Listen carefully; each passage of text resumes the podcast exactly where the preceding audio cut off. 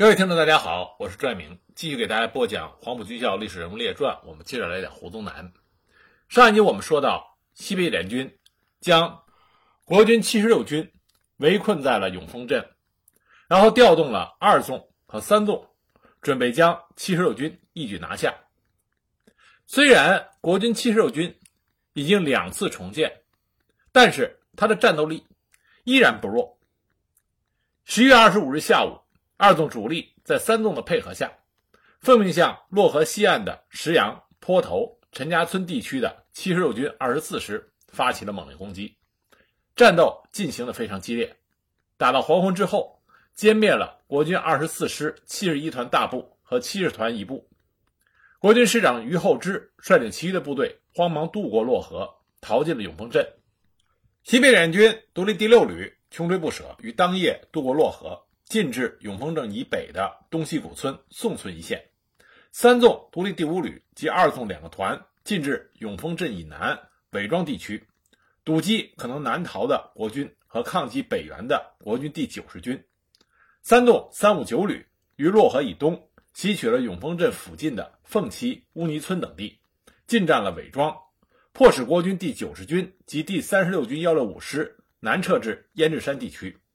从而割断了。国军七十六军与国军九十军的联系，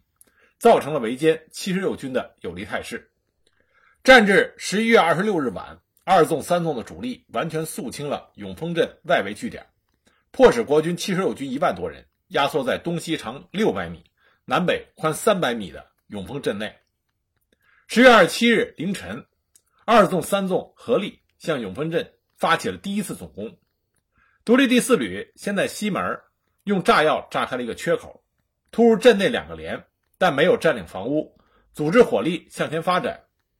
经过国军在强烈火力的掩护下反击，又被迫退了出来。独立第六旅十八团以三十名战士伤亡的代价，迅速冲过两百米的开阔地，登上了被炮火炸开的突破口，但因为西北野战军炮火中断，被堵在了土墙底下，进退两难。三五九旅七幺七团一营冲到突破口旁，国军从围墙上向下猛投手榴弹，又遭到国军地下暗碉堡的火力的封锁，难以前进。二纵、三纵第一次总攻永丰镇没有奏效。这个时候，胡宗南为了救援第七十六军，除了出动飞机助战以外，还命令第九十军由胭脂山地区向北攻击，同时急调第一军。第六十五军、第十七军等向永丰地区驰援。为了迅速全歼永丰镇的第七十六军，十月二十七日黄昏，彭德怀重新调整了攻击部署，决定调六纵，由山怀里、周家珍进到孙家庄、石阳以及以南地区，随时准备策应南面抗击部队，或者配合一纵、四纵夹击东援的国军，并将右翼兵团的一纵、四纵从高阳地区。调至到上王镇、韩井、白堤地区，准备侧击由蒲城东援的国军。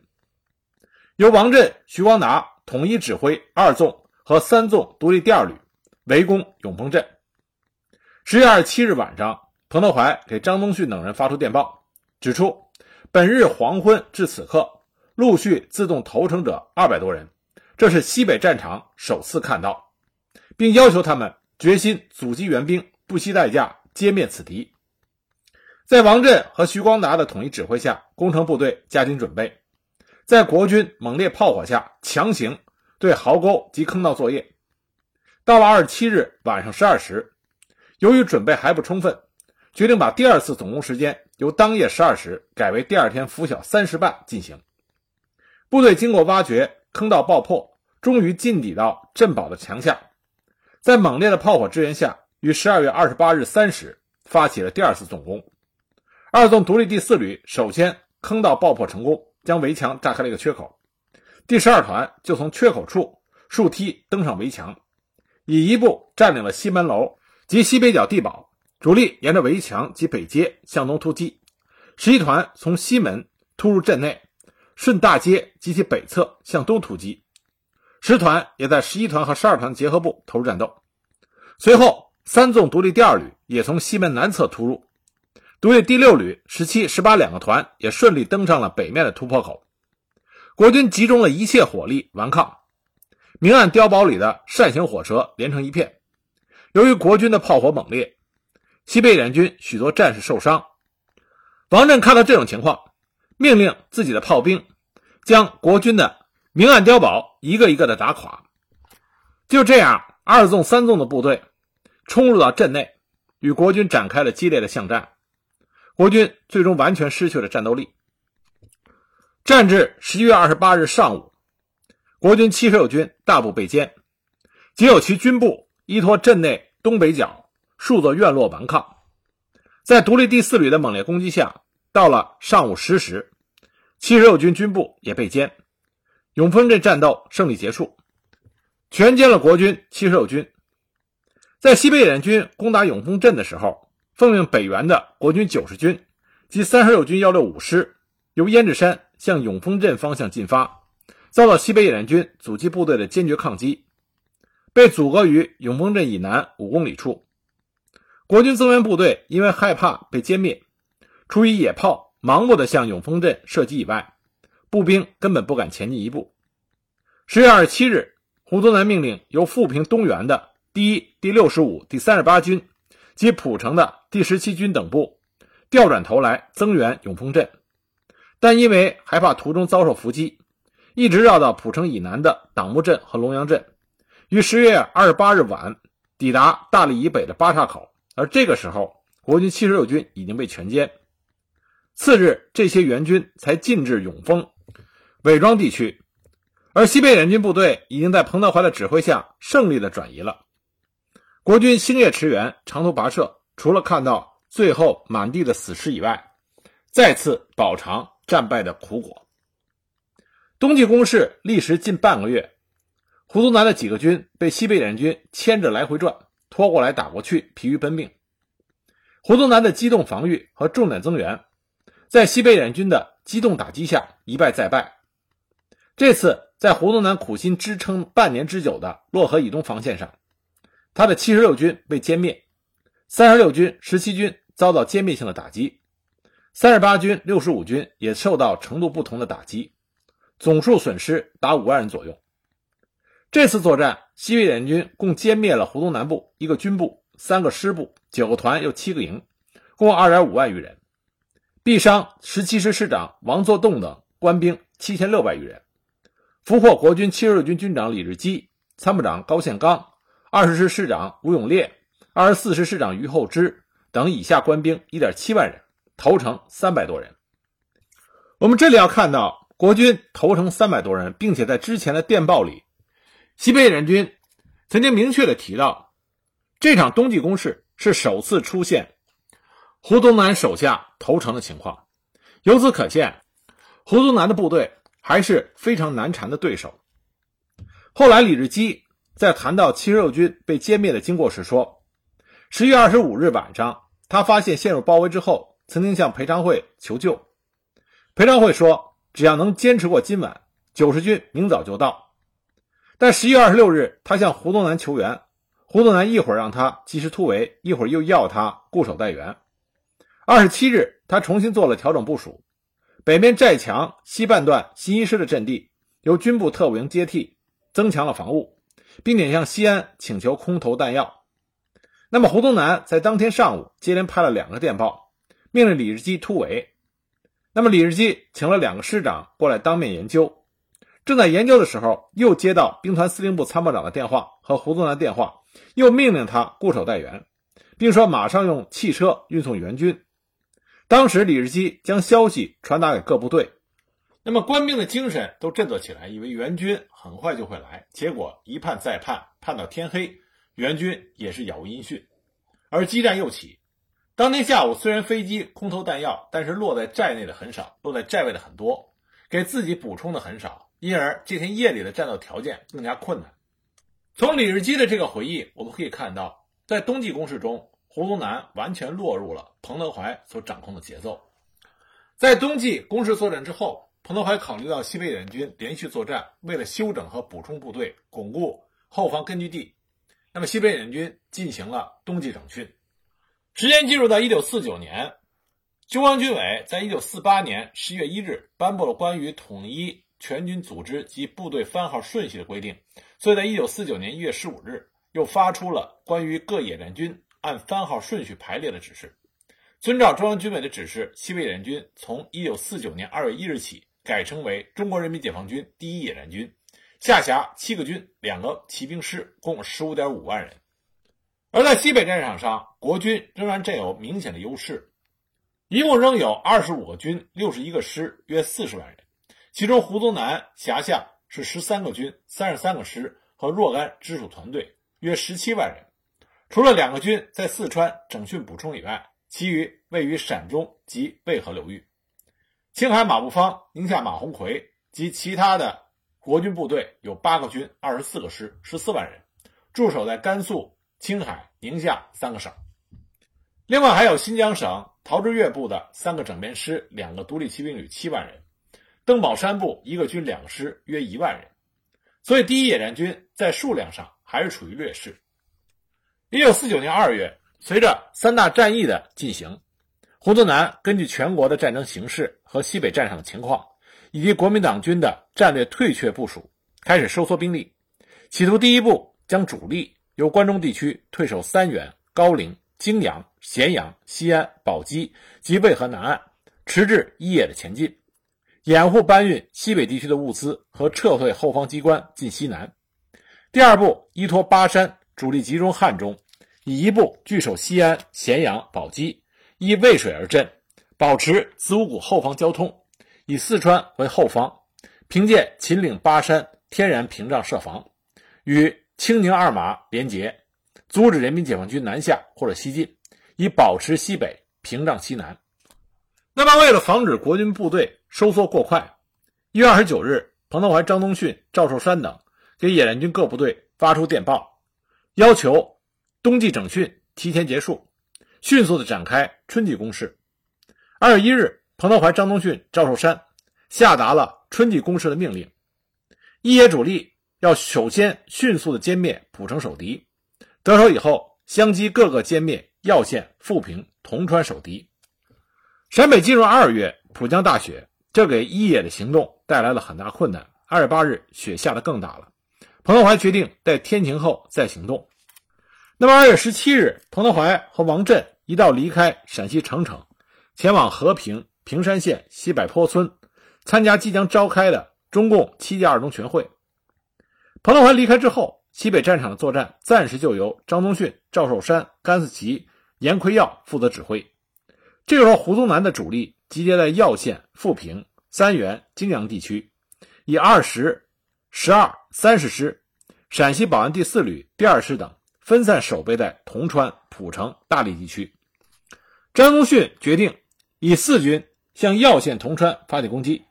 吸引国军主力西固，然后集中主力。第一、第二、第三、第六军围歼蒲城、兴市地区，国军第三十六军三十师以及陕西保安第四旅。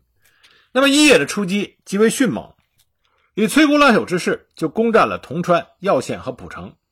那胡宗南再也不敢轻易的向前了。为了保存实力，他下令主力退守到西安至宝鸡一线，待机实施反击。他一声令下，国军第一军一口气就退至了泾阳以南地区。六十九军撤至泾河以西，六十五军和十八兵团司令部退至泾阳，九十军主力退至永乐镇。除了以一部留在三原及其附近之外，仅留地方武装据守一些城镇。国军后撤了，张宗逊指挥一野及时的调整了作战方法，既对准备撤退的国军大胆追击，迂回敌后，截断国军的退路，有效的歼灭国军；对于地方武装据守的城镇，采取袭击的办法。速战速决。那么一野的这种作战方针的改变是正确的，因此一野迅速的解放了富平和淳化。那胡宗南以六十九军、九十军和第一军共八个师集结在三原、高陵、泾阳和咸阳以北地区，另一三十六军防守渭南至华阳县，八十四师除以第二五二团守大荔之外，主力驻潼关。这样胡宗南的部队。就聚集在了一起，不易分割。一野也决定以主力作为备战姿态，就地休整待机。但胡宗南作为西北野战军的老对手，他绝不会轻易放弃。在遭到一野的打击之后，他节节后退。那么这个时候，青海马步芳害怕胡宗南部继续撤退会使自己陷于孤立状态，而胡宗南也想利用马步芳的力量钳制一野，所以双方商定实行胡马联防协议。马步芳以八十二军四个骑兵团由长宁向淳化地区进攻。胡宗南得到马步芳的增援之后，暂时打消了继续撤退的念头。在三月五日，以第一、第三十八、第六十五、第六十九、第九十师共十一个师，向一野占领的蒲城、淳化、耀县、铜川等城实施反攻。针对胡马联合反扑的情况，一野决定采取诱敌深入、待机歼敌的方针，除以四军一个团，配合关中地方武装，位于方里地区游击迷惑敌人之外。主力主动撤出淳化、耀县、富平、铜川、蒲城等地，转移到黄陵、宜君、白水、澄城和大理以北地区待机。那么一野主力的转移让胡宗南高兴起来，他命令第六十九、第三十八军攻占口头镇之后，又命令第一军进至永乐镇，三十六军一部北渡渭河，三十八军攻占富平，六十五军、九十军分别进至马峨、华里场、文家、袁家。胡宗南来势汹汹，马步芳也不甘落后。他命令二八十二军抽调第一百师马成俊的骑兵团、幺九零师高登营的骑兵团、二四八师马全骑兵团以及三五七师铁围城骑兵团四个骑兵团，在二四八师师长兼骑兵纵队指挥官马德胜的指挥下，进占淳化，一部进至爷台山地区。马德胜率领四个骑兵团进袭的计划。是得到八十二军军长马基元的仔细研究和认可的。不过，这个时候的一野早已不是当年缺少重火力的吴下阿蒙了。在柳林地区，马德胜的先头部队与一野部署在这里的四军第十师交上火，十师用猛烈的炮火将马德胜的骑兵部队炸得人仰马翻，最终击毙了二四八师师长马德胜。毙伤和俘虏一千多人，马德胜的骑兵部队只能是抢了他的尸体，且战且退，拼命的向耀县方向撤退，狼狈的逃回了陇东。三月十二日，胡宗南部进占耀县之后，又相继进占了铜川、蒲城、大荔、昭义、平民。最终，春季攻势历时一个月，虽然在具体控制地域上没有发生太大的变化。但是，一野达成了牵制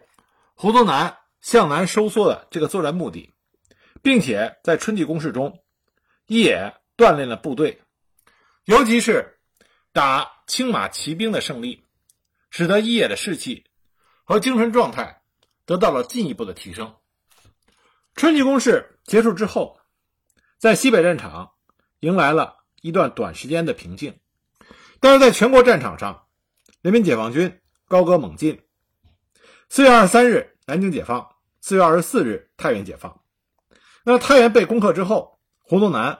他就采取了一种大踏步撤退的战略。他在对第三十八军军长李振西分析西北局势和今后行动时说：“目前西北局势和过去有些不同。过去我们占着绝对优势，如果进攻太原的共军。”过河来与西北的共军会合，那我们就不一定占有绝对的优势了。今后我们的战略是要大踏步的撤退，大踏步的前进，来歼灭共军的主力。也许我们一下进到陕北，或者一下退到四川。因此，鉴于华北、华中、华东大部陷落，关中和秦岭东侧已经完全暴露，为了集中兵力巩固西北，胡宗南决定放弃淳化。铜川、耀县、富平及蒲城，留一小部分与口头三原担任警戒以外，主力退守京渭两河的南岸，左与陇东兵团联系，阻截人民解放军的南进。另外，一部任秦岭北路第二阵地之构筑及东路各隘口之守备，控制四个军与宝鸡、永寿、礼泉和咸阳保持机动。四月二十五日。胡宗南开始把部队从铜川、蒲城、龙阳镇地区后撤，到四月底，先后撤退到了三原泾阳、咸阳、高陵、临潼一带，以西安以北跨泾渭两河，形成了拱卫西安的弧形防御地带，企图与青马、宁马互相配合，以陕中、陇东为防御重点，阻止一野西进，确保西北，屏障西南。如果一旦发现华北兵团西渡黄河，增兵西北，就立即退居陕南、川北，做最后的抗争。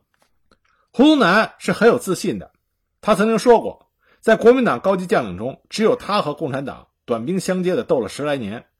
有一套对付共产党的办法，只有他最了解共产党，在这点上谁也比不过他。胡宗南这么说，其实他是有一定资本的，就在一野的领导层。张东逊、赵寿山，因为这个时候彭德怀正在山西太原指挥作战，所以一野是由张东逊和赵寿山负责指挥。就在他们还在研究如何对胡宗南部进行作战的时候，胡宗南已经大规模、大踏步的向南撤退。他意识到，随着山西、华北战局的明朗化，那么山西和华北的解放军将会大举增援陕北的解放军。因此，他做出决定，要尽快的把主力撤到秦岭以南的地区。他把留守西安的任务交给了重建的十七军军长杨德亮统一指挥，准备将主力在宝鸡一线布防，争取能够阻止一野南下，并且伺机反扑。在西安召开的紧急疏散会议上，胡宗南明确的指出：现在情况变化，我主张撤出西安才是上策。西北共军已到三原。华北空军已到潼关，我们暂时转移阵地，这不是逃跑，我们要把共军吸引过来，再来个反包围。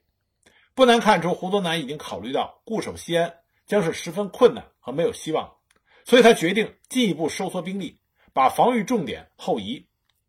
五月十七日清晨，胡宗南部又开始全线撤退，这样胡宗南就将原先背靠关中、屏障西安的机动防御战略改为。放弃西安和关中，保存实力的待机反击战略，既是依托秦岭，重点退守宝鸡，固守汉中。胡宗南的这个应对实际上是非常不错的，而一野面对胡宗南的出招，也进行了正确的应对。既然胡宗南不打算死守西安，那么一野就决定趁势解放古城西安。五月十九日，一野。第六军顺利的强渡了渭河，紧接着就以摧枯拉朽之势，在五月二十日解放了古城西安。至五月二十四日，又先后解放了潼关、华阴、华县、渭南、临潼等县城，这样宝鸡以东、渭河两岸的关中广大地区全部解放。那么，西安及关中地区是甘肃、宁夏、青海的门户。一野解放西安和关中广大地区之后，主力已经进至到西府地区，逼近宝鸡，使得甘肃、宁夏、青海的门户洞开，陇东地区直接暴露在一野的进攻面前，从而为一野大举西进敞开了大门。这使得长期以来躲在胡宗南背后的青马、宁马慌了手脚，深深的感到处境危险。鉴于甘肃的东翼暴露。兰州感受到威胁，绝难自保，所以必须要夺回西安、宁、甘、青诸省，才能感觉到安全。所以宁马、青马经过策划，并且取得了国民党甘肃省政府主席郭继桥的支持，主动向蒋介石请缨，愿意出兵协同胡宗南一起打回西安，收复关中失地，确保大西北。那么蒋介石得到宁马、青马二马的请缨。自然是喜出望外，所以他发电报催促胡宗南立即与二马协商，联手反扑西安之事。胡宗南对于二马的这个计划实际上并不感冒，因为这次出击会完全打乱他继续撤退、避免与共军决战的计划，他心里是不太情愿的。但既然蒋介石多次来电相催，他不得不出来敷衍一下。但是胡宗南转念一想。如果能够利用这一次机会，把二马诱出陇东，拖进关中，替他在前面挡一阵，这也未必不可。所以他立即改变了作战部署，拟定了作战计划，派专员赴兰州与马步芳、马鸿逵协商。那么，在双方协商之后制定的作战计划中，胡宗南主要是出动裴昌会的第五兵团，共计四个军，沿着陇海路及两侧向咸阳推进；清宁二马则出四个军，沿着西安兰州公路及其两侧向咸阳推进。胡宗南的用意是让清宁二马去打头阵，如果能顺利收复咸阳，他再让部队推进也不迟；如果攻打咸阳失利，他掉头就走。不至于受损。他暗地里跟裴昌会说过，马家军历来狡猾，不要上他们的当。部队要慢慢的前进或者不动，千万不要突出前进。而一野这个时候正在做着一件非常重要的事情，这就是准备华北野战军的十八兵团和十九兵团进入到西北战场。十八兵团、十九兵团刚刚结束在山西的作战，还没来得及。享受胜利的喜悦，就大踏步的向西北战场进军。六月二十四日，十八兵团已经全部集结在西安附近的地区，而十九兵团在七月三日也全部到达了指定地区。这就使得一野的兵力由原来的十五万人增加到了十二个军、三十五个师，共三十四万人。连同西北军区等地方部队，西北战场上人民解放军的总兵力。已经达到了四十万人，从而使得西北战场长期以来敌强我弱的形势发生了根本的变化。而华北野战军进入西北战场，尤其是十八兵团兵贵神速，这在应对胡马反扑作战中起了非常关键的作用。胡宗南和清宁二马也都是沙场老将，所以他们发动联合反击的时机。恰恰是一野的主力解放西安之后转移兵力，而十八、十九兵团还没有进入西北之际，